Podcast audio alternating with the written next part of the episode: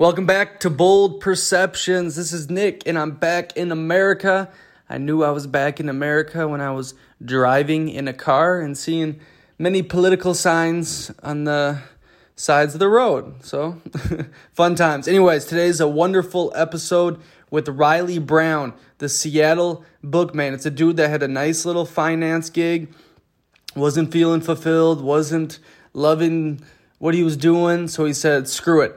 And he started going to thrift stores, scanning books, and selling them online. Well, a year into it, the dude was making $250,000 in revenue. It's a wonderful story. The dude's very inspiring and motivating. He's willing to help you, yes, you, the listener, get into your passion, your side business. Um, he's, he's really trying to help others because he loves the entrepreneurship spirit and what it has done for him. So, hey, share this episode and connect with Riley Brown and have a great day. Ciao. Hello, hello, hello. We are back. Bold Perceptions in your ears once again. You must like us if you keep coming back. If this is your first time, you picked a very good one. I think I have not talked to Riley, who we have on today before. I actually am pretty in the dark on his story on this uh, damn near million dollar reselling book business, of course. but Riley, do you want to jump right in and uh, introduce yourself and kind of what we're going to be talking about today? Yeah. Um, first of all, thank you for having me on. Um, so I guess I'll just give my uh, backstory. Um, so I'll start it off about a year and a half ago. Uh, so I accepted a job at a financial advising firm immediately out of college. Um, on the first day I showed up, I knew it wasn't for me. Like everything in my body told me that like it wasn't where I was supposed to be. Um, I spent about four months there. Uh, I did about 10 minutes of work per hour. Uh, the rest of my time was spent anxiously daydreaming about other things I could be doing uh, with my life. Eventually, I quit my job and went to Thailand on an impulse. Um, I met my buddy who was over there, and um, and like he was already traveling over there, and I just decided I'm gonna force myself to figure something else out. I'm not just gonna let myself like fall into whatever that financial advising job had to offer. Um, and after I got back, I ran into my buddy who I knew in high school and he was going to uh, the Goodwill bins. Um, I don't know if you've ever heard of those, but he was like buying like T-shirts for like forty cents and selling them for twenty five dollars. And so I was like, hell yeah, like I'll try that. And so I started flipping a bunch of random shit. Um, and I just started watching YouTube videos, and I came across book flipping videos. Um, and so eventually I got a barcode scanner. I was using a cool app. It's called Scout IQ. It's actually pretty popular now for people who want to make extra money. And so I spent about two months straight going to thrift stores and library sales, just scanning all of their books. Um, and I would sell them on Amazon. So I was spending about $100 a day on books. And I literally did this all day, about 80 hours a week. I was just scanning books. Um, and I liked it more than my financial advising job and I ended up running out of bookstores to go to. Um, so I ended up driving all the way down to California, and I hit every thrift store and every library on the way down, and I would cold call them on the way down and ask like, "Hey, like if you have a back room." I'm a bulk buyer. Like I'd like to come in and scan the books. And so I, I ended up getting in the back room of like seven or eight stores and I would just send them into Amazon from there because I sell on Amazon FBA and we can talk about that later if you want. I think it's a massive opportunity for young entrepreneurs. And eventually, I got back and I decided I was going to scale my business locally. And one idea turned to another. And then now I, I think that like four months later, I'm about this is my eighth month selling books. And so now we have a 1,200 square foot warehouse, um, one full time employee, uh, three part time employees, a VA, and we're selling about 90 books per day. And I will correct you on the one million dollars. We're gonna we're gonna do about two. All right, one billion. One billion. yeah, we're gonna do about two hundred fifty thousand in our first year, but we could hit we could do a million next year if we really scale it up, um, like I want to. but yeah, sorry if that was all over the place, but that's kind of how my life has been. No, that's that's honestly insane. I mean, 250k for basically a complete startup from what I'm hearing, and it all started with looking at these YouTube videos, taking action, going to you know a free resource. People forget that YouTube is an absolute fountain of knowledge. There's limitless things on there to be learned. Yeah, um, lots of scams though. Lots of scams. I no, there is. So, so how do you distinguish? How do you distinguish that this was a real opportunity and not a scam? Can you go into that? Yeah. Um, I don't have like a uh, like a rule. Like you just you have to look into their channel and look at what type of people are following their channel. Um, and I saw that there was a lot of like part-time moms who would who would be going into thrift stores and they'd be trying to make some extra cash um, it wasn't like like you can kind of see like there's like a whole guru movement going on on YouTube where they're they're they have a channel but they're just trying to direct you to buy courses. Um, if they want you to buy courses, usually it's not a good business. Um, it's usually a scam. Um, but yeah, like if and I would say just like if you find a video on YouTube, just try it like for a week immediately. Don't even think about it. Just try it and see if you can make some extra money, and then figure out where you can make the money and then iterate on that do that over and over again and just yeah and just hustle i guess yeah i mean and some people i mean like yourself have the mindset that they want to get into some entrepreneurship type of thing um, and some people just don't really have the drive or the thoroughness to go through with it i'd say i mean i've seen a lot of people want to get into it what is what was your main differentiation point? I think you're hearing these uh, motorcycles in the background. I think I'm yeah, living a real Grand Theft Auto situation right Sounds like it. Gee, um, I, I got to get myself a motorcycle. I can sell books on those things. Yeah, you could. Not many. Whatever you could fit in like a backpack. Um, yeah. Wait, what was I forget what the question was? Um, so I just wanted to know what separated you, what made you keep going, what got you, what was the first step to get you to running your own business, really? Yeah, uh, it was literally running into my friend I haven't seen in high school. Like, like I said, I, I hated my job, um, and I'm the type of person, I guess more so than most people who just like won't put up with a job where I saw my uh, no future.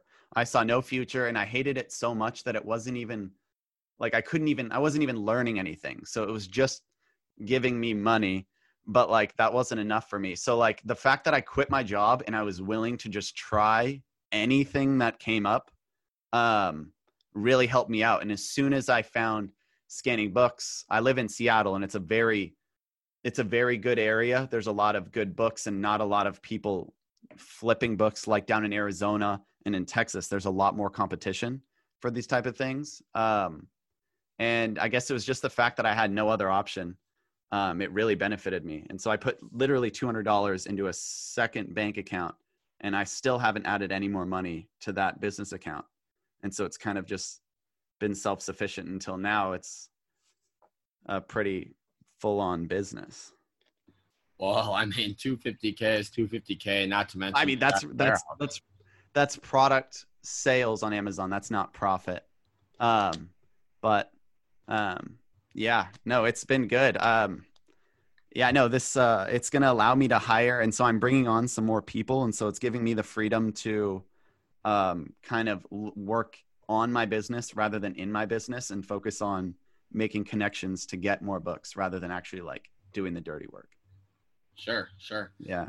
And so, with Amazon being your channel of choice, was there really even a close competitor, or is Amazon just truly the way to go, at least for the book industry? Um, for the book industry, I, I don't think there's m- many other options. So eBay is my second channel. So I'm going to do about like maybe fifteen thousand in revenue on eBay. Um, it's just Amazon makes everything so easy, and 60%, I think it's 60% of all books purchased in the world are purchased off Amazon. Um, and so they make everything just so easy. And so to list a book on Amazon, um, like we list about 250 books per hour on Amazon because everything's done through like next level software that you can just scan it straight in. Um, and I ship all of my books before they sell to Amazon to be housed there. And then when they sell, Amazon ships them the book.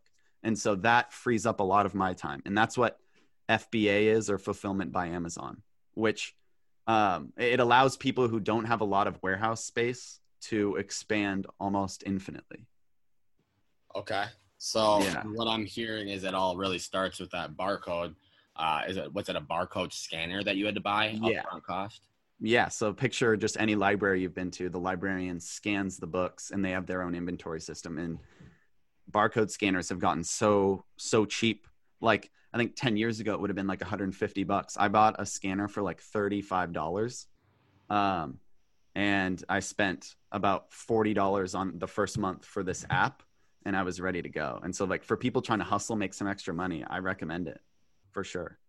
Okay. And that's interesting because a mutual guy we know, Alec, my roommate, he got into that space a little bit. He, I think he got a barcode scanner and tried out board games, tried flipping board games uh, during the holiday season. He actually made some money on Amazon, I believe, actually. Um, but I mean, what's what's different with books? What why was that so successful instead of something else, some other product? Um, yeah, I I think it just clicked with me. I I think I could have, in a parallel universe, I could have a business selling whatever whatever um, so for anyone listening um, who wants to get in this space just go onto youtube and look up retail arbitrage and there are people who make hundreds of thousands of dollars a year going like driving to different walmarts driving to different stores and scanning everything in their store and um uh, what retail arbitrage means is that there's a different there's a different market for items online than there is in the store. So they'll go to clearance sections in Walmart and they'll clear out everything. That's why when you go to like toy sections in Walmart, you'll oftentimes see everything cleared out. It's because they're selling more. they're selling for more on uh, on Amazon than they are um, in, in the store um, at Walmart. So like people yeah people and so they have these apps that connect to their phone and then they have 3d barcode scanners um, or 2d barcode scanners that can scan the actual like big barcodes and they'll just scan all day every day um, and i think for me books i just found them first and they are very easy to process and you can sell them used very easily um, and so i guess it just kind of worked worked itself out and then i became the seattle bookman That's an incredible name. It's so it's so practical and literal. yeah, I love that. I appreciate it. And so, are you so like Biggie Smalls, the rapper back in the day, mm-hmm. the late great? He was the notorious B.I.G. Are you kind of like the notorious Bookman? You know, like the B O O K, the B double O K. Dude, I I mean, I wouldn't. I don't think anyone's called me that yet. But um, hey, if this video gets enough listens, I think it could catch on. Um. Um, honestly, so I'm very so I run ads on Facebook. Um, and so we're pretty viral within the Seattle community amongst the um 59 uh 59 year old plus mostly women demographic in the area. So uh like I ran, yeah, we have like uh 1200 likes and like 700 shares on an ad we're running over here. Um, and so that's that's for my book pickup service. And so we're picking up directly from people's houses who would otherwise throw their books in a landfill or take them to Goodwill. Okay, and so you're not buying these books; you're getting them for free. Well, uh, all right. So we have four different ways we get books now. So the most the most amount of books I've sold are from thrift store clearouts, where thrift stores have closed down and they have tens of thousands of books and I and I'll come in and buy them, buy them all for really cheap, and we'll just load up the truck and take them back and we'll process them and sell them all. Um, but yeah, I also pick up, and so I'm building up partnerships with junk pickup companies. Um, so these are companies that are taking the books directly to the dump and paying to to dump them. And I said, hey, like instead of paying to dump books, just give them all to me for free. And they really like it, and they're saving a lot of money. So yeah, so I get those books for free. And then I also have a service where we pick up directly from households and they give us their books and then we donate a dollar to charitywater.org. um, for every book that we sell when we pick them up directly from households. And so we've raised $1,400 doing that.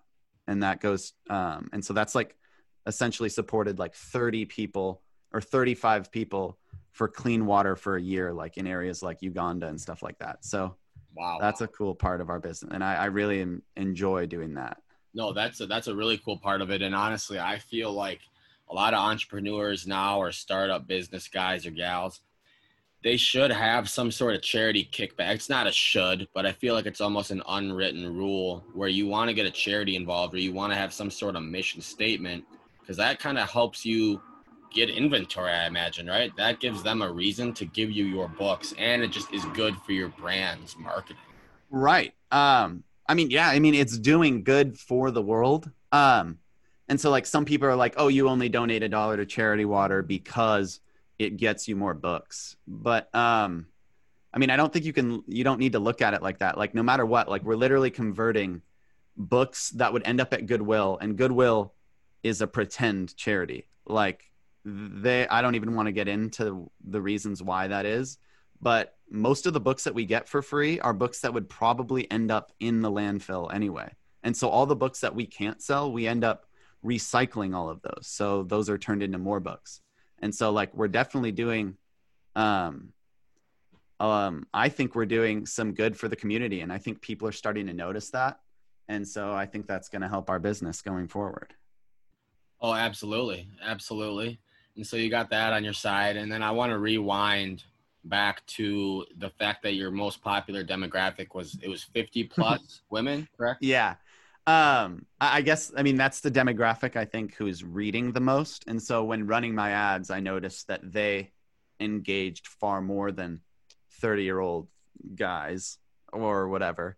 Um, and those are the people who want to get rid of their books like in a in an ethical way and not just have a junk pickup company haul them away uh, um, and put them in the dump. And then most of the books that go to Salvation Army, I wouldn't say most, but a lot of the books that go to Salvation Army, excuse me, and Goodwill end up in um, uh, landfills anyway. So it's all. Ever since I started doing this, like every day, I'm learning something new about like the supply chain of used books, and um, and like yesterday, I just added a new type of, um, I guess, customer partners we were picking up from private schools um, and so we we cleared basically half of a library from a private school who doesn't need their books anymore and they were very grateful i guess Absolutely. No, I mean, I don't know how you couldn't be grateful with that going on. Um, and so another thing, I'm sorry, I'm backtracking all over here because I got I'm interested in so many things you've said already. But so retail arbitrage. yes The basis of this really just finding out if these books or any other product for that matter is it is this is this just coming down to checking in on what the price points are in its current market? So the library will say. Retail arbitrage helps you find out if they're being undersold correct? Uh, okay. Well all it does is retail arbitrage is i'll get i'll just do i'll say it in an example. Retail arbitrage is me going to a thrift store buying a used book for two dollars and selling it online for twenty-five dollars. Uh, any type of retail arbitrage is looking for a price difference between two markets and taking advantage of that. So if something's selling let's say you're buying lego sets um, and a, you buy 10 lego sets at walmart for $15 each and they're selling for $25 on amazon um, after fees whatever that price difference is that's your profit um, and that's basically what it is. And there's a lot of apps where you can download and just put it on your phone. And you can use the uh, your phone camera. You don't even need a barcode scanner. Um, and you can just go scan barcodes at walmart. Some people do it at home depot and they make good side money. And it's a lot of work and it takes a lot of practice. But if you just watch enough people on youtube like there's people on youtube who will teach you how to do it for free. Um, which i think is super cool so are you going to be one of those guys then is that your next thing to, no no no to no teach the next street generation of the notorious biggies in the books world no, no, no, no. Um, I, I I just recommend that for anyone like you don't. It doesn't need to be books. There's people making more than I am selling random things. There's obviously the negative example, um, but I think it's a good example to visualize. Is right when COVID struck, all of the retail arbitrage people were going to um, all these stores buying like wipes and disinfectant stuff and masks in the store and selling them online for like 10 times the price wow. um, which i that's where it starts getting unethical in my opinion um, i mean that's just price gouging a pandemic which which i don't i would never do that but i mean that just that's basically the idea is you're taking things that are cheaper in retail stores and putting them online. Okay so do places would you ever be able to you know you don't go to a barnes and noble right? You're not going to be getting no. new books. No. Yeah no. Um that's one avenue i might go down once i get a way bigger website is getting deals with publishers um where i buy books new at a really good deal and then i sell them new on amazon. Um but for now i'm just going to stick to used books um they're just too expensive to buy new Right. And I mean, your profit margins are insane. I mean, I imagine that some of these books are literally selling for $2, right? And you're turning around, going to Amazon, and boom, $20, $18 profit. That's simple as that. Yeah. I mean, I mean, yeah, I'm buying these books in bulk. Like when I do spend money on books at thrift stores, I'm buying them on average for like five to 10 cents a book. So, wow. and my average sales price is $16. Wow. Okay. Okay. Yeah. So how do you how do you price the books out? How do you let's take, you know, like a self-help book written by Tony Robbins compared to I mean, do you even do like, you know, like a an old coloring not a coloring book, but like a child's picture book? Is there a difference in price that you sell it for? yes. Okay. Um I when I first started I was pricing the books. Um now I have I use this software, it's called Reprice It, and it's essentially bots that go in every i think i have it set every four and a half hours go in and reprice every book in my library in my inventory based on um different triggers. So um it takes basically like um it only looks at a specific price. So it looks at like the lowest six prices on amazon selling prime because all my books or like 99% of my books are sold FBA or on like Amazon Prime. So the customer gets them in two days. And so it takes all of those listed Prime and it and it positions the price based on its sales rank. And this is when it goes into like the super nerdy number stuff. But basically I have robots that reprice my book, my books five times a day. And I don't have to do it anymore. Wow. So you've really automized. you could have you in the olden days without the smart software. I mean, you you would have to hire people to reprice, you know, and do analysis really on price points and margin and what's worth it. It sounds. Yeah. Yeah. Um. And there are some, and so I I have thought about doing that because it's not the most efficient. Like I think if I was manually doing it, um, I could definitely sell the books at a little bit higher prices rather than relying on um, a robot that only can take in a small subset of information. Um, but it w- it's not worth my time. Like I'd rather just spend all my time looking for more books than getting the most out of all of them. And so like my average sale price is good, and we sell books for over two hundred dollars all the time. Um, and so yeah, definitely the there's just so many different ways you can au- automate things in business now, especially on Amazon. It's insane. No, and I mean it's a great time. It sounds like a great time to be in business just because COVID has really impacted the online marketplace. My roommate just did an Amazon grocery shopping order and got it in 45 minutes. yeah. Didn't have to risk, you know, going out there in the COVID solar system.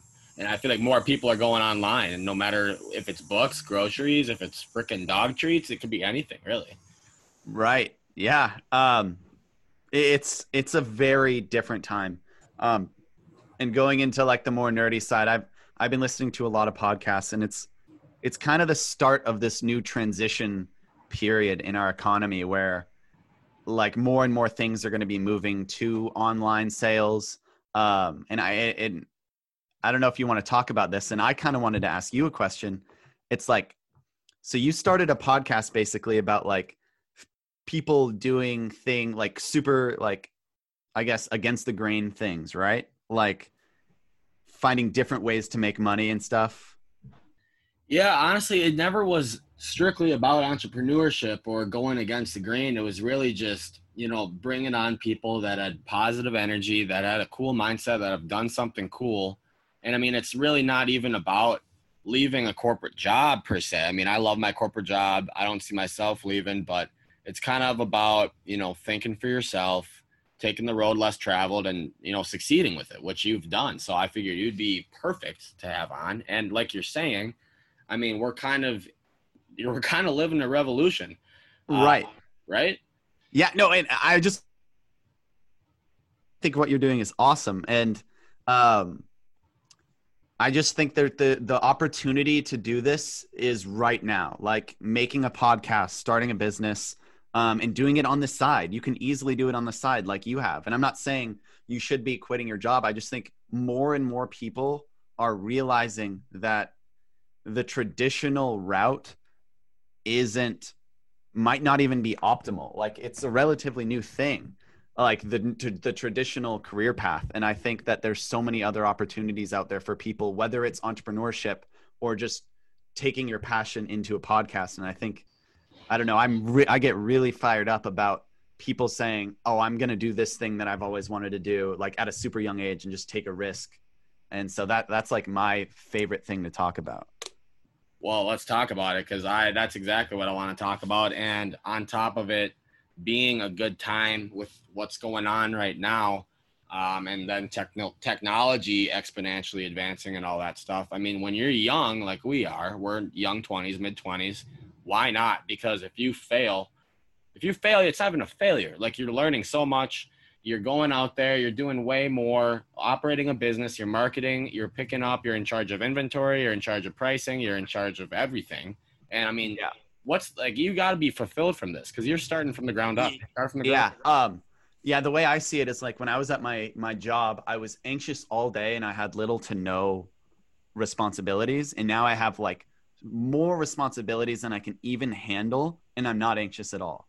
Like it's the fact that I have the freedom to kind of uh kind of it's like a game to me. It literally business feels like a video game to me where and like um and it's just relaxing even though it's in theory should be more stressful. But um yeah, uh yeah, I think it's really interesting time. I, I think um, what what was I going to say? I was going to say something. What were you talking about right before you asked that question? Yeah, we were just talking about. I mean, it's a time. It's a time in your life, you know, to learn from failure, even if you do fail. Um, fulfillment. I feel like you have a lot more emotional attachment to starting your own business. Technology is expanding. Yeah. Yeah. yeah. Um, yeah. I just think people don't want to do it. People don't want to take that risk because I know so many people are, have like thought about it. Oh yeah, I always remember what I was going to say. So ever since I started this business, I've been getting like DMs from like people I know, like, "Hey man, like I really don't like my job. Like, how did you start? How did you blah blah blah?" And I, I'm really passionate on like why people don't want to just try because they'll they'll be like, "Oh, I have this idea for this thing," and I'm like, "Why don't you do it?" And they're just like i just don't think it would work. And back to what you were saying i think you, people just need to try it to be able to at least cross it off their bucket list to try something crazy when they're young because they'll know? regret it. They'll regret it yeah. right. And it sounds cliche like you only regret the things you don't do. Like but like it's it's true. And i don't know. I'm young. I don't know like i don't know what i will regret or what i won't regret. All i know is i'm enjoying hour by hour i'm enjoying my life where i wasn't before. Right. And i mean every moment matters. Like before yeah. like okay and to your credit you did not have a slouch of a job. Like you had a prime time job lined up but you just didn't feel fulfilled it sounds like. You didn't feel like you mattered enough. Am i reading that right? Uh, yeah um yeah uh, i had really good advice from a mentor that i met actually at my previous job and i actually kind of liked that job. Um, but he said like hey put yourself in your put yourself in your boss's boss's shoes 15 15 years from now so like you can do that in your head right now at your job like are you fulfilled in life because that's best case scenario. Best case scenario at your job, you're going to get promoted to be your boss's boss in 15 years. Like that would be a very good accomplishment. And if you're not satisfied with that, then it's you should probably think about other things to do. That is a great freaking quote right there. I'm going to use that for the episode marketing. Put yourself in your boss's boss shoes 15 years, and if you like where you are headed, best case, again, that's the key word, then go for it. Right. But, I mean, I mean, like obviously you could come up with some crazy idea in your business and get promoted beyond that, but like 99% of people, like that's going to be the ceiling, and that's like very like props to you if that happens. Like if you get your boss's boss's job, um, like that's dope. But like, yeah, I think it's a good ceiling marker. Like, oh, are you fulfilled? And so I knew my boss's boss, and I met with him, and I was like, I really like him, great guy, super motivated, but I would not be happy on a day to day basis if, if I was doing his job. I didn't think at all. So, what makes you tick? What makes you happy with what you're doing right now specifically? Because you're only about a year in, and you, I mean, did you see this success coming this early?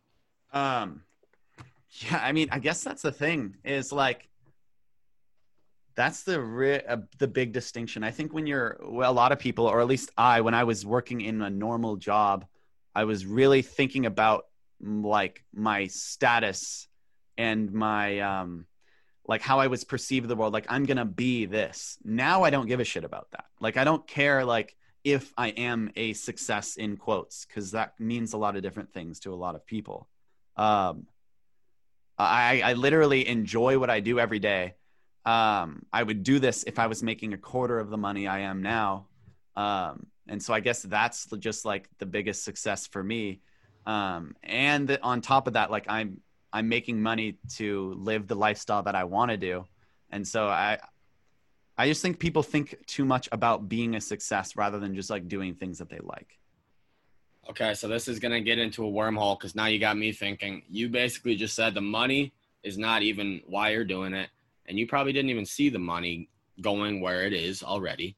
But I think it's really important to find things that you're happy doing Mhm. and that give you purpose and just freaking go for it. Like you Right. are a junkyard dog for this, Riley. You turned into Riley, the Seattle Bookman, and that it's got to give you a rush. It's just got to give you a big time. It does. It does. Like recently, just like um, like I noticed the other day that like my website had like, I think it was like fifteen thousand views in the last like just in August, and I I was just like, I was like, first of all, I need to make a better website because it looks like a fifth grader made it. Um, and secondly, I was just like, damn, like I don't know, my my brand is starting to to click. It's starting to um, it's starting to spread uh, around the area and i get like 20 leads a day on people needing to get rid of their books and i think it's really cool and it's really fun to meet people and and kind of represent what you're doing rather than like like what i was doing at my old job i was just kind of cold calling. I wasn't actually building relationships with people and now i'm able to actually build relationships for my own business and that that is the coolest part for me. And the relationships with my employees. Like i hire yeah i have a full-time employee and he, he's a stud. I wonder if you can hear me right now. He's in the other room um, scanning books. But yeah dude it's really fulfilling for sure. That is epic. I'm not gonna lie, that's just straight up epic. And so, obviously, you had that moment when you had your your website. You did you build that from scratch, or did you? And I, I take it you looked into the YouTube videos for that too, right? oh yeah I, I built it from scratch i went to squarespace.com put in my email and then it was done um, so that took a while um, no like literally literally don't know how to build a website but I, I just kind of the biggest thing that i did on my website was build out forms and so when i run ads on website or on facebook sends them a link to like my pickup thing and they fill out a form. And so that's the one thing i learned on youtube and how to automate that into an excel sheet. So like every request that comes in gets logged properly. Um, so that's basically the only like innovation. Other than that like if you go to my website at liter- seattlebookman.com it literally t- probably 15 minutes worth of work on the main website. Wow. Okay, that's unbelievable. it, it just 15 doesn't really matter that much but I, I i need to improve it though so i'm gonna hire some people soon Well, there's always things to be done. I mean, you're growing your own business. It's like uh, it's like building. Are you a Seattle Seahawks fan, Riley? I, I am for sure a Hawks fan. So you're kind of like a John Schneider. I mean, you got Russell Wilson, you got the uh, supply, you know, coming in. You've already established that, but now you need a left tackle, and now you need a running back that's not going to sneak girls into the hotel and get cut. There's always things to be done. yeah, exactly. That was great. Um, yeah. Um, I haven't really thought of myself as John Schneider yet, but um, maybe during the games this year, if there are any, I'll uh, I'll take that into more consideration. See, I'm a Packer fan, so I, I was at the playoff game last year. I'm sorry to say, but Yeah. Russell did give us a scare. We're getting off track here, but so going back to something you said, um, you're forming meaningful relationships. You Mhm. know, creating this business, growing this business, John Schneider like, and I feel like when you are making real relationships and really, you know, watering these like a plant that they are. I'm getting poetic here, but this in general, just that angle of it, the relationship building part, that's going to open doors. You're going to meet more people. You're going to network. More opportunities are going to start flying your way. And I, I just feel like when you're doing something that makes you happy, that's going to knock over a domino. That's going to knock over another domino. That's just going to open doors for you and just create more opportunity out of thin air. It seems like. Yeah. Um, and I guess I'm in the initial stages of that, so I'm like kind of setting up my dominoes now, and I I'll hope that they fall later. Um, but I agree, and I also think that when you're doing something you really enjoy, um, you, you're in a good mood when you're promoting it. Like I, bel I genuinely believe in my business. When I was selling or trying to sell services from a financial firm, like I didn't know if they were actually good products or not, and that's and most people who work for those companies don't either. So it's hard to actually like really build an authentic relationship if what you're selling and what you're promoting you don't know if you believe in or not. And it's a lot easier when like I truly do believe in my business and I can talk to them and I know everything about my business and so it's creates really authentic uh, relationship and I help them like I'll offer to just come and help these thrift stores. Like I went over there one time for 2 hours just to help them out. I'm like um, I saw you guys are moving a ton of stuff. Like, do you need help? And I just went over there and helped them move stuff. That was early on. And then that's what earned me, like, I was the first bidder on all of their books, basically. She's like, all right, I'll give, since you helped out, like, I'd love for you to come and take a look at the books and tell us what you can offer. And I was the first person she called. And then that type of stuff pays off in the long run. So I do agree with you that it is kind of like that domino effect. Yeah, no, that's just kind of like the saying: you give you give value to get value, right? And it's relationship based. Right. No, yeah, it, and it it's yeah, it's just now starting to build. And I was su- I was super nice with the the school librarians that I just picked up from yesterday, and she was so happy with the service. She's just like, yeah, I'll just go post on our private school forum about your service. And I was like, oh my God, that's awesome. So now 20 other private schools are going to hear about Seattle Bookman, and maybe one or two of them will hear back. But it's all finding different people with books, you know? Yeah, I mean, I'd be elated if I heard, yeah, I'm, you know what, Riley, I like what you're doing. I'm gonna go tell 20 private schools. That is Yeah. that's free marketing at its finest. Oh, 100%. Yeah. And so, yeah, it is. It's like, it's like a really fun game. That's all it is. Business uh, is a uh, video uh, game. I like that quote. Yeah. I mean, with all like the new software is like, like, um, like there's just so many different dashboards for your business. It almost feels like a video game and like how, like you can keep track of everything. And that's one thing, like I'm, I'm really data driven. And so like just seeing how much I've improved, like this month we'll, we'll sell like $35,000 worth of books. And in, in, uh, January, we sold like 1400 and that was like right when I started. And it's just cool to like see your progressions, but not only sales, but like pickups and different types of clients. I don't know. I'm rambling, but there's a lot of it's all about just improving all of the different parts of your business. And that to me, that feels like a video game. It's like upgrading your skills in Skyrim if you played that. Oh, that's good. That's good. I'm a big Madden guy, so if you create, Okay. player, you know, you see, Uh, okay. you Yeah. see overalls start climbing. You know, that's that's a video game. I can relate. Hundred percent. There you go. I, I I can I can relate to that. Yeah. So like right now I'm upgrading my throw accuracy. Yes, boom. Yeah. I mean, Russell's got 99 already, so we don't need Yeah. to improve that. no, that's true. But and so did you did you ever have an inkling when you were younger or even in college a couple years ago where you were drawn to the book flipping business or did that just literally pop out of the sky like the bird chirping in the background here? It does pop out of the sky. Um yeah, uh, so I've always been able my friends give me sh- give me shit a lot of the time and like you can even ask Alec about this. Um I always go through phases. Like throughout my life like I'll spend like 4 months on one thing and then just be like I don't like that anymore and move on to another thing. And like I remember like I, I forget which adult approached me about it. They're like, "Yeah, like why don't you just stick with one thing? You'll be blah blah blah." And I used to be really insecure that I would never stick with much. But now I realize it's like probably one of my greatest strengths because I've been able to try so many things. And I think what originally drew me to like this entrepreneurship was actually like I got really big into playing Texas Hold'em in college and I got really good. Like I was I was playing like 14 hour days like online and in casinos and I made the last summer I played I made like I think it was like $8,000 playing poker but the but the swings were way too much for me. Um, but I, I've always been addicted to the risk of owning a business and and like I really like uncertainty. I, I think I'm more certain in uncertain times, and then that's what drew me into like the business realm, and, and that's how I ended up here. Okay, that makes sense how you left your job then, because I mean that's uh, the corporate world is it's a pretty certain you know it's a pretty certain odd or probability number Right. that you'll be showing up the next day, and it's Yeah. yeah if you go through the motions, I'd imagine.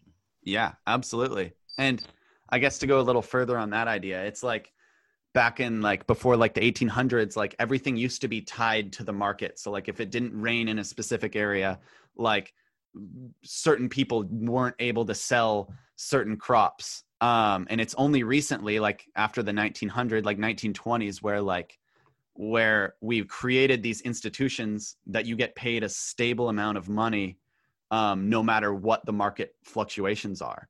Um, and I just don't think I'm wired for that stability. I like I like the volatility and the fluctuations. I guess. Yeah, I know, and that reminds me of. So I was just talking to one of my buddies, my good buddies. He uh, he started a successful clothing brand on his own. It's called Ghost Fit. He's been on this podcast. Josh Parks, great guy. What's what- it called?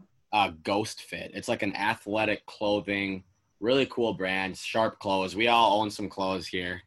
Um, and he was talking about how the highs and the lows of owning your own business are just extreme. Like you don't know how you're going to feel one day compared to the other because one day you could be absolutely in the dumps. You're looking at the stats, being the good businessman you are, you got zero sales. And then the mm-hmm. next day you could wake up and you could be getting avalanched with a ton of sales. Right. So how do you, you know, maintain a level head? How do you stay certain? See that see that's the thing I realized about myself is that's the only time I am certain when it that it like well like you can think about it like a boring subject in class. Like where you just complete like physically your body becomes disinterested. Like you you no longer are connected to the lecture going on. Like that's exactly what was happening at my old job. Like it was a stable job but it was boring. So i completely lost interest and i would have ended up failing at my job because i wouldn't have known enough things to be good at the job. Um, when i'm own a business because of the highs and lows i stay really interested in the business and i think for that reason um, my mood is leveler. Like when I'm interested in the thing I'm doing, my mood stays relatively flat no matter what, even if we're struggling or a problem problems happen. Because problems happen all the time and they're stressful but I'll, I'll take that stress over being bored in a job. So um yeah i don't know. Like yeah obviously like results will definitely fluctuate. Um and sometimes like like i'm paying off like I bought my truck and so I still owe another 8,000 on the truck. Um, and so my expenses are starting to climb right now, but um, yeah, I think I'm a, I don't know, for whatever reason, I'm able to keep a level head because it's just, it's all interesting and not boring, if that makes sense.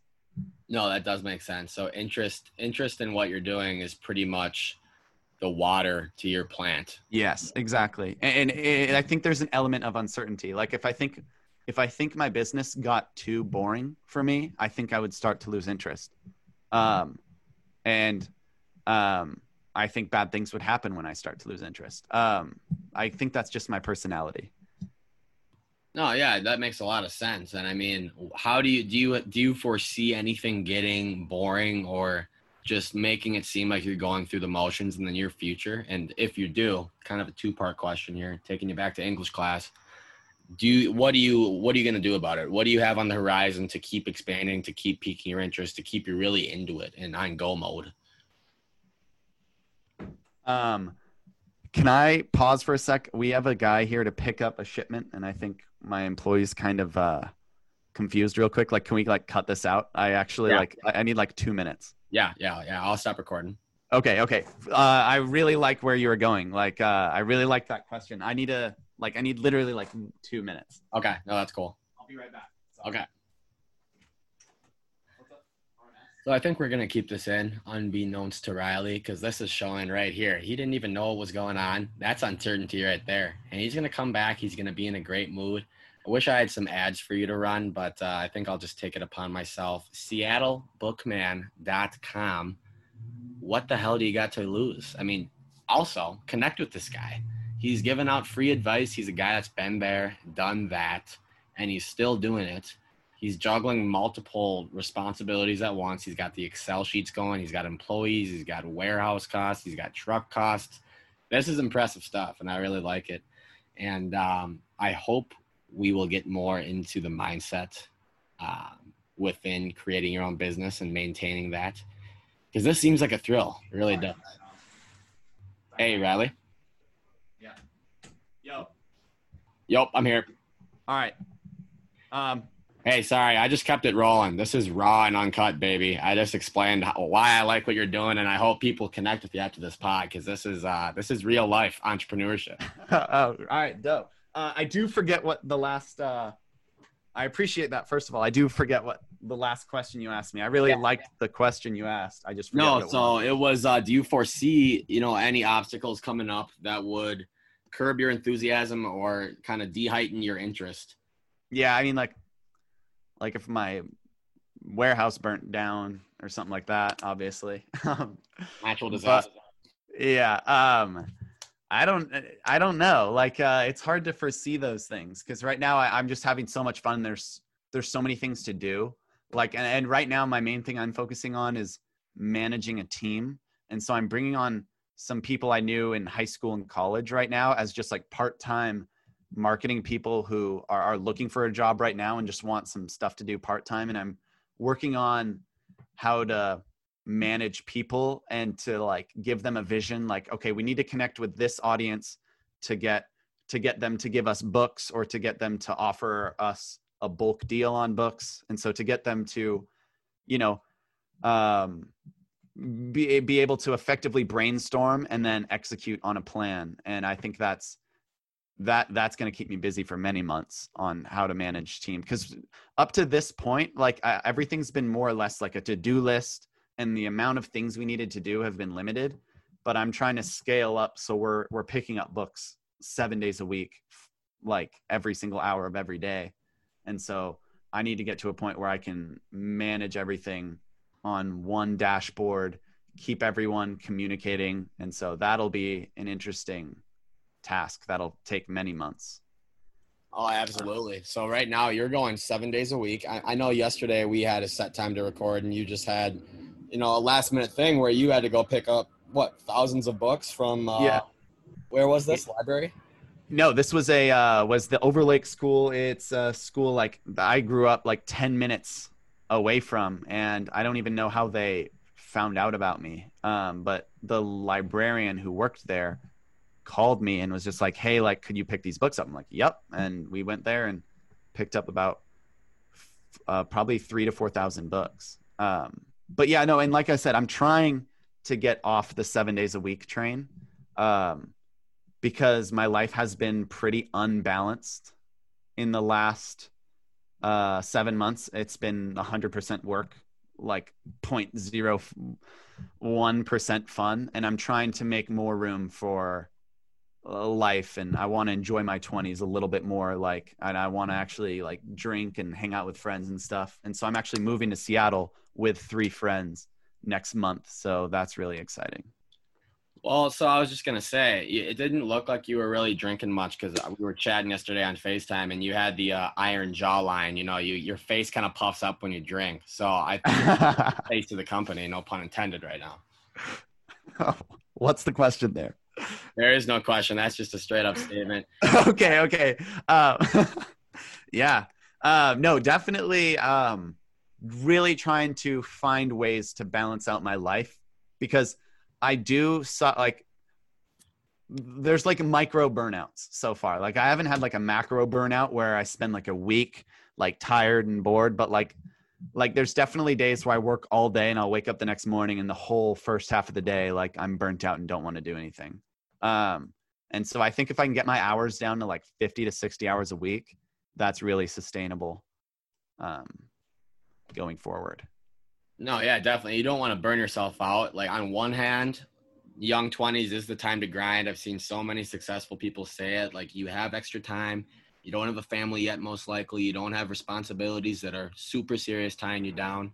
But on the other hand, like mental health, this is also cliche. I know you referenced something that was cliche in the beginning, but mental health is damn near as important as, you know, the business output and profit and margin because yeah that's the long term game. You want to be able to stay in this thing and not have to, you know, retire early. Right. Um, absolutely. Um, yeah.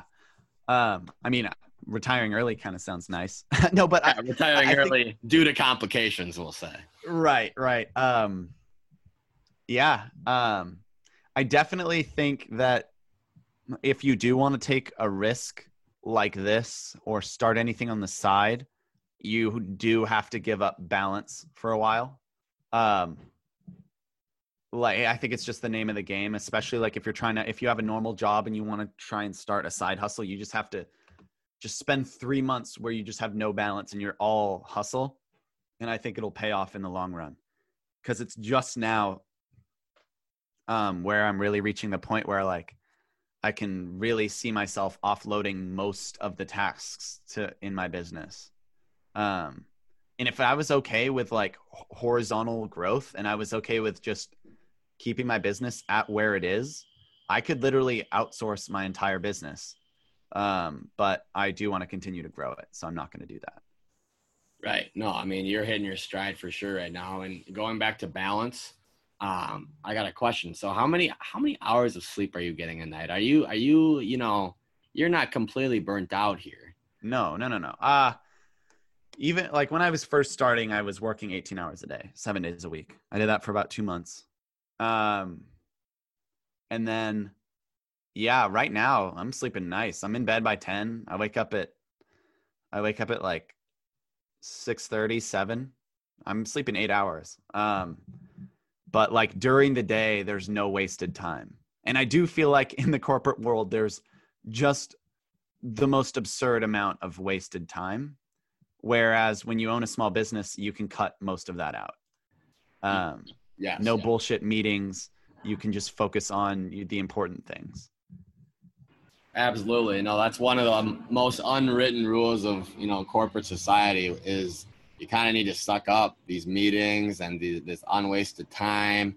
Unwritten rules. You're working eight hours a day, even if you you know got your work done early. So business like yours, you're making your own hours, and I can see how that's fulfilling. And I'm sure a day days just fly by. I mean, 17 hours a day. I bet that feels a little less than what it actually is because yeah, going.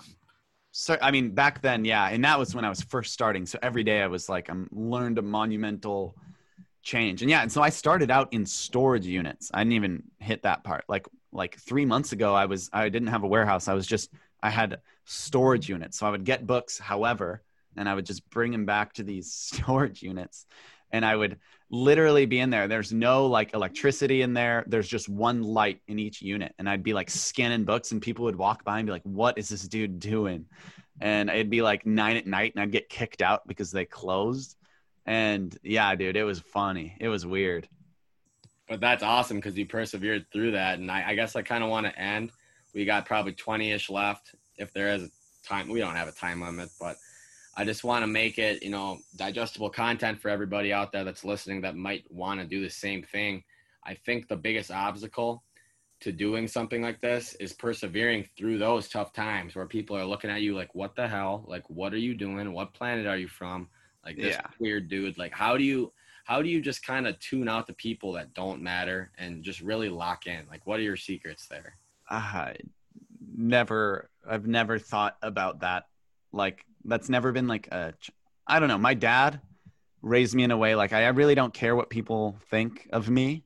Um, at least that's what I thought. I mean, the only reason I was kind of at my my first job was I think like I did accept it thinking it was a prestigious job and I remember oh this is this is something funny. I call it you know the LinkedIn special. That's what I call it where kids right after college post like on LinkedIn like I'm very excited to announce I made X job. I want to thank X uh, blah blah blah. I want to thank everyone. You know that that post right there. Everyone posts it on LinkedIn. Oh yeah. Uh, like I was excited to post that, and just so like I could be be accepted into like whatever whatever that LinkedIn world is. Like I'm now a part of the career world, and um, yeah, and I I've ever since I started working at that job, I just don't really care about that world anymore, and I think a lot of it's bullshit. But I don't want to go into my theories.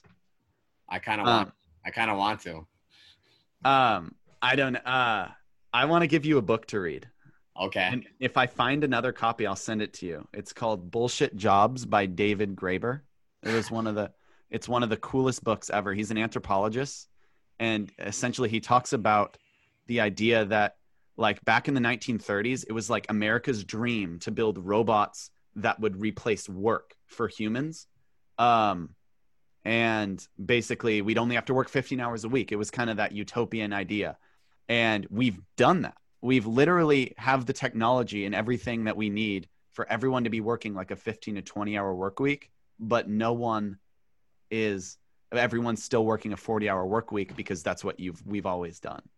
Um and i just think that's really interesting. And in and the result of that is there's just a lot of wasted time and wasted jobs mostly in the management level. And i recommend that book highly to anyone who feels like has a theory that their job isn't meaning that their job is meaningless because it might be and you might need to do something else So that's interesting because whenever there's a big job cut at a big company, I feel like the management is almost always like the first word out of people's mouth when they're speculating who might be getting cut. right And why do you think that is after reading that book? Um, okay. Um, there's just so many different. He has so. I'm gonna give a little bit more context since we're talking about it. So he basically he came out with an article that was like BS jobs in 2014, and it went like more viral than any article that month. And he started a Gmail called "Do I have a BS job or not?" at gmail.com, and he got hundreds of thousands of emails from all around the world in different languages. And he goes through some of these submissions in the book and it's so interesting because like so many people are like i literally make $200000 a year. I'm a manager and the whole company would be better off if i just wasn't here. And he's like i play video games on my computer all day long and the company runs fine. Like like i just think it's super interesting. Highly recommend it. So, with that being said, do you think as society continues to advance technologically and it starts getting closer to this 1930s vision of a utopia where there's robots running these bullshit? Well, no, no, no, no, no. I think we're already there. I think we're missing. It's a the cultural, the technology element. We've already hit. Computers do all of the work now. Like in my business, the computers do almost all of the work except for the actual meaningful work, which is in the warehouse. Um, like we've already reached a point where like you can see that all the biggest companies in the world are doing better now that everyone's at home like uh, but it's a cultural thing that we're missing and for whatever reason people think that you need to work 40 hours a week to be valued in society. And as soon as we see this next recession, in my opinion, um, and people start getting laid off, like we're going to see these businesses being able to produce the same amount as they did when they had all these people because computers are doing such a large share of the work. But for some reason, our society is telling us to work 40 hours a week. No, I completely agree. And I know the next recession is coming because, I mean, there's been a lot of government cheese handed out during the first quote unquote recession, which wasn't yeah. actually that bad. I think the next one will be really bad. Um, but I agree that we're already there in society with all the, you know, automized jobs, um, computers running stuff that we don't even know about. I just feel like society, we we're there, like you're saying, but I think we haven't really flexed that muscle as much as we can. And I think in dire times, like an like a big recession, I think we're gonna see even more jobs be taken away, but we'll see productivity rise, like you're saying, with yeah. companies that have more than survived through this. Right. And I don't know how we got into this. Wow, what was the original question? How did this come up? I have no idea. I honestly okay. have no idea. But this I love it. Honestly. No, I love it too. I don't want any agenda. I knew we'd be talking heads on this. This is what everybody wants. Yeah. Um and so okay, I think um yeah, and I just to connect that back to kind of what we were talking about. Oh yeah, and so basically if you think your job is meaningless, like like don't let any adult tell you, "Oh, like fight through the pain, learn as much as you can because it's a it's a possibility that there's nothing to be learned in your job. And it's a shitty truth. It is shitty. But it is a possibility that there's no value in it besides the money. And sometimes you need money to like to do cool things and that will make you happy. But um, i think we overvalue the idea that you can learn something from every job when a lot of jobs like i'll never forget the day when i first like it was right after I graduated college and I was talking to these four girls who worked at Amazon. And I'm not, it's not because they were girls, it's just the way the story went. And I asked them all what they did, and none of them could really articulate what they did for a job. Like they told me their titles, and I asked them what they were doing because I was interested. And they couldn't even word it because they just did random things. I don't know and maybe I'm over cynical on that idea, but I just think that people need to really look into um, just alternate ways to make money. I think that's important. No, and I so I agree, and this is bringing me back to something you said earlier in the recording, where your idea, your personal idea of a success started to change as you kind of grew, as you started doing different things, and I think this is kind of what you're alluding to here because you made the LinkedIn post, you graduated college, you got the corporate job, boom, you're a success. But right. then you start, you know, looking into different things, your brain keeps developing, and you realize, wait, this isn't my personal idea of success. This is just society's. Right. And I think maybe that I see. I'm not a therapist here. Uh, we've never even met in person. No, but you you're a, you're a, you're a hidden poet. I can see it. You like to connect these things. Um, Jack Frost. I okay, all right. Well, let me do my best here to be the poet. I, I think the definition of success is when you stop thinking about success.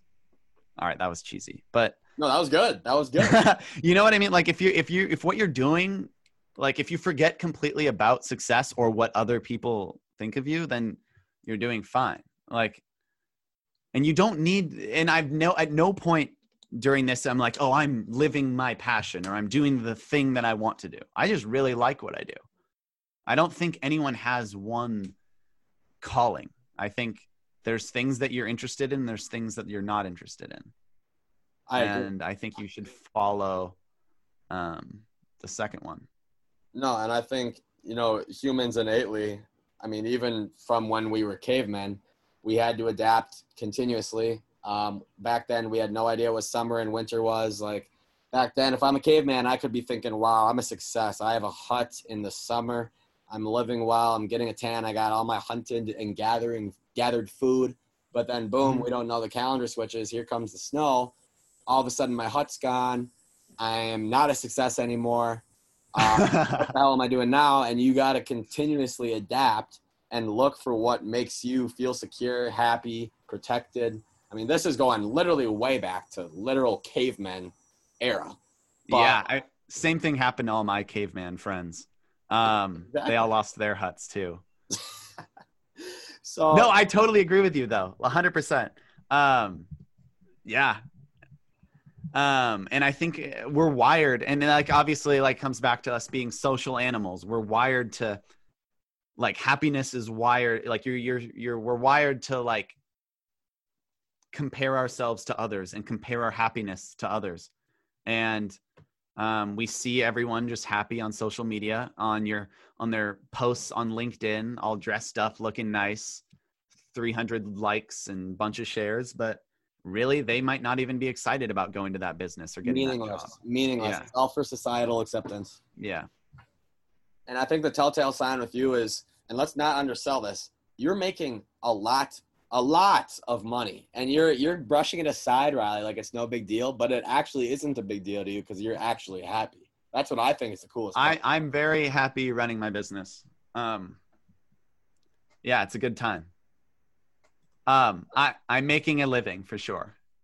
without a doubt. And most importantly, from what I've learned, I mean, your sti- your brain's stimulated, you're learning, you're constantly evolving, you're constantly in the know with what's going on with this, that, every faucet of your business, and I just think I think that's epic, honestly. I, that is truly a video game. Life's got to be very, very fun and rewarding for you right now. It's it's definitely a good time. Um, yeah, I'm really excited to move in with my friends, and so we have um, a podcast idea that we're gonna run. Like it's gonna be it's gonna be centered around. Actually, you know what? I'll just send you a link to it when we started. I don't I don't want to talk about it before it's a real thing, but um, I really I am very it, inspired. But you just said it, so now you got to do it. You have to do it. I I'm have- very inspired by your podcast for sure. And uh, well, it's going to be centered around books, but it's going to be four of us. So there's two guys, two girls, and we're just going to, it's going to be more like a YouTube channel than an actual podcast. Um, like we're going to video everything, but I, I'm really excited and I'm very inspired by you. Like you can just do this part time. You try and connect with like people who have cool perspectives and you just do it and i really i really appreciate this podcast by the way this is really fun Well, dude, I mean, you honestly just made my day, and that's right there why I do it. Um, Yeah. Because I get to talk to people like you that have literal bold perceptions. There's the buzzword. Take a shot if you're playing a drinking game to this pod. But I I think it's really cool to hear this stuff from guys like you that have done it. Um, they've lived it, and they really mean what they say.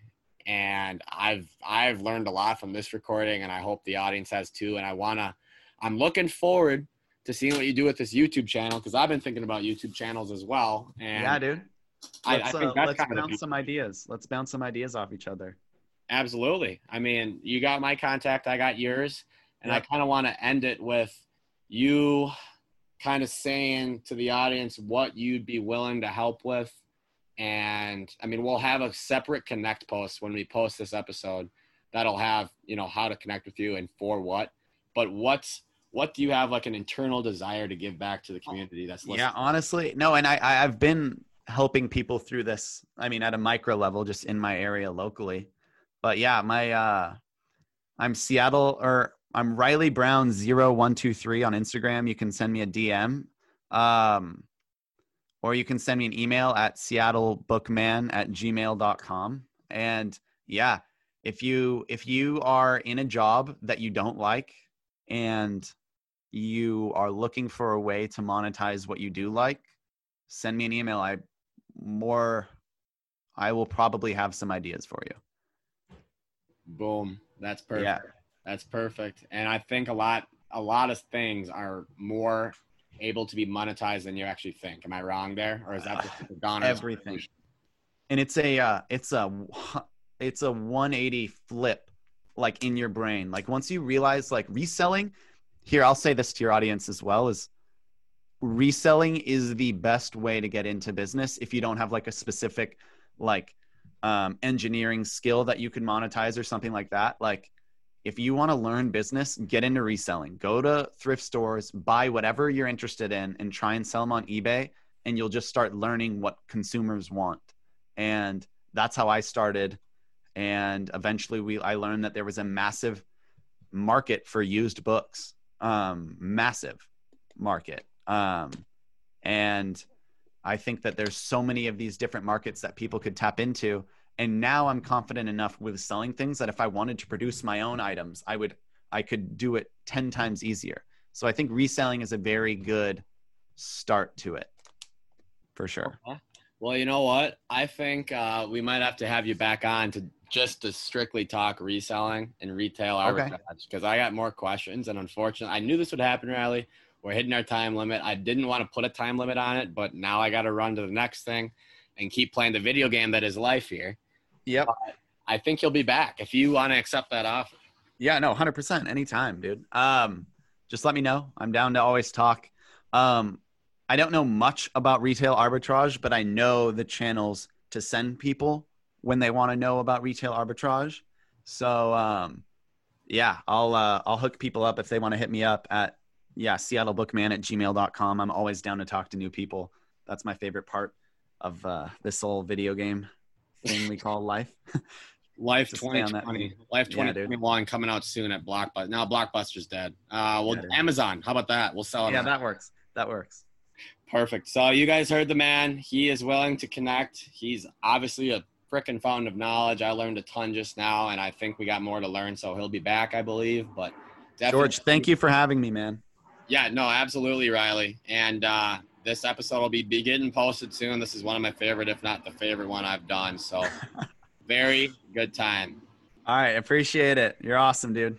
All right, you too, dude. Hey, everybody out there, throw this out to your friends. I know a lot of a lot of you guys are probably on the cusp of starting something new, or you have an inkling to start something new, monetize something you're passionate about. Riley's your guy to do it. Reach out, share, and we will see you guys next time. Thank you, Riley. Yep. See you later. Thank you. All right.